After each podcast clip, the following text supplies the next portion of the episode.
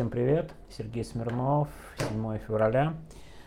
Завтра будет стрим, поэтому ну, довольно сложно обсуждать главные темы, которые мы обсудим завтра, поэтому у меня сегодня одна из деталей. Возможно, мы завтра об этом тоже поговорим, но очень трудно удержаться от э, темы с вот этим вот стакером нашим, так сказать.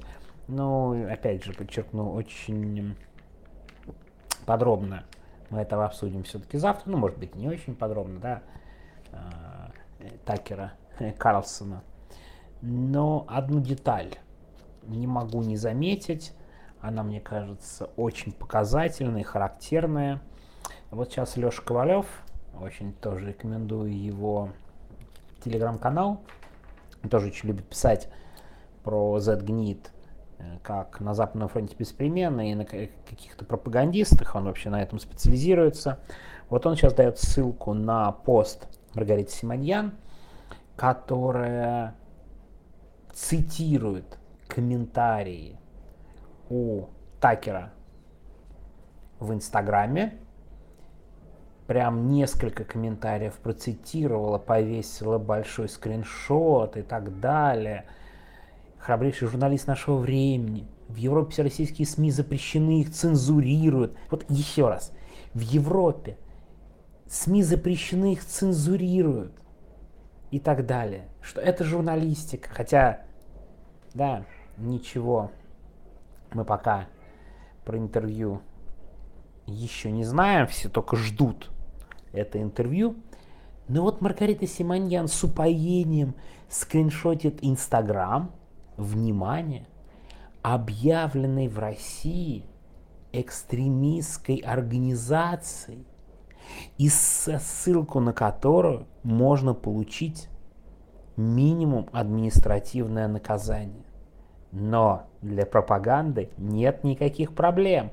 Мало того, Маргарита Симоньян в конце честно пишет, что под постом Такера в запрещенной соцсети более 13 тысяч комментариев запрещенной соцсети, а вы все равно с щенячьим восторгом даете на это ссылки, и в этом посте со скриншотами из запрещенной сети говорите о том, что где-то в Европе зацензурированы российские СМИ. Кстати, ни одно российское СМИ в Европе не запрещено.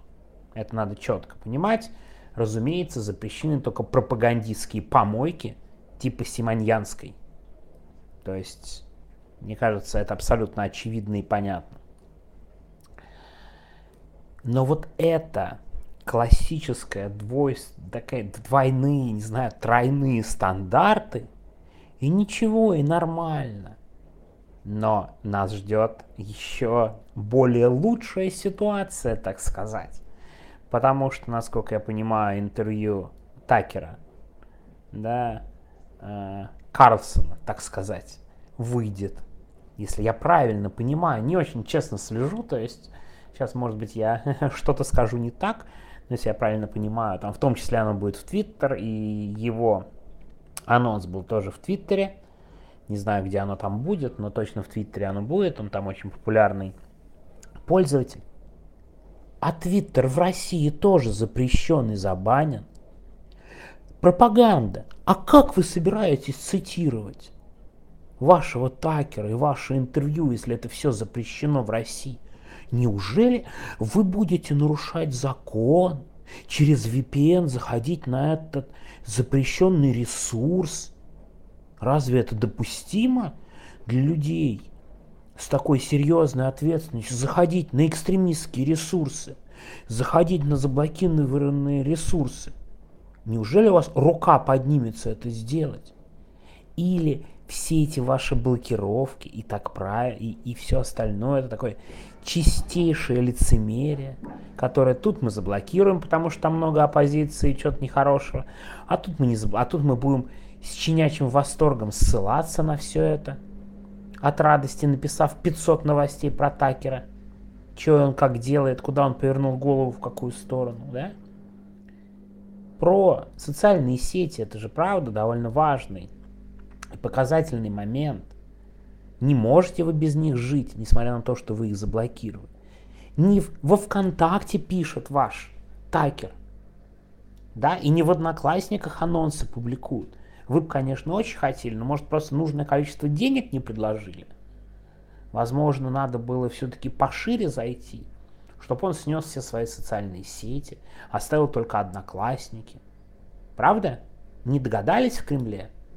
Или даже мысли не пришло такое предлагать? Нет, ну я тут, конечно, как вы понимаете, уже утрирую, уверен, не, конечно, что Такер совершенно не захотел бы это все делать, нафига это ему надо, он популярный человек в своей консервативной аудитории, он все равно, как бы там к нему не относиться, он, конечно же, выполняет свои собственные интересы, и когда я говорю, что там это все условно проплачено, это не так, вообще не сомневаюсь, что это просто нужное вполне себе и Такеру трафик и интерес, и Кремлю такое интервью с человеком, который не входит действительно, как они, кстати, так, в принципе, честно и признали, в такой нормальный журналистский, э, нормальные журналистские западные медиа. То есть это взаимный интерес был здесь такой. Но лицемерие по поводу социальных сетей, оно, как обычно, беспредельно. Я уверен, что еще нас ждет 500 миллионов новостей на пропагандистских каналах со ссылками на Твиттер, на все что угодно, на Инстаграм, наверное, на Фейсбук и так далее. И в каждом посте они будут прописывать, ой, комментаторы в экстремистской сети, в запрещенной сети Инстаграм, в скобочках признанной экстремистской в России, и зашлись от восторга в комментариях на да, Такера Карлсона. Ну, так же и будет. Мы же это понимаем. Э, кстати, еще про э, отношение к комментариям. Кажется, да, вот такая история, когда вы придумываете писать новости по комментариям каких-то ноунеймов x3, 28, 67, 32, XXBC написал, что Путин крутой.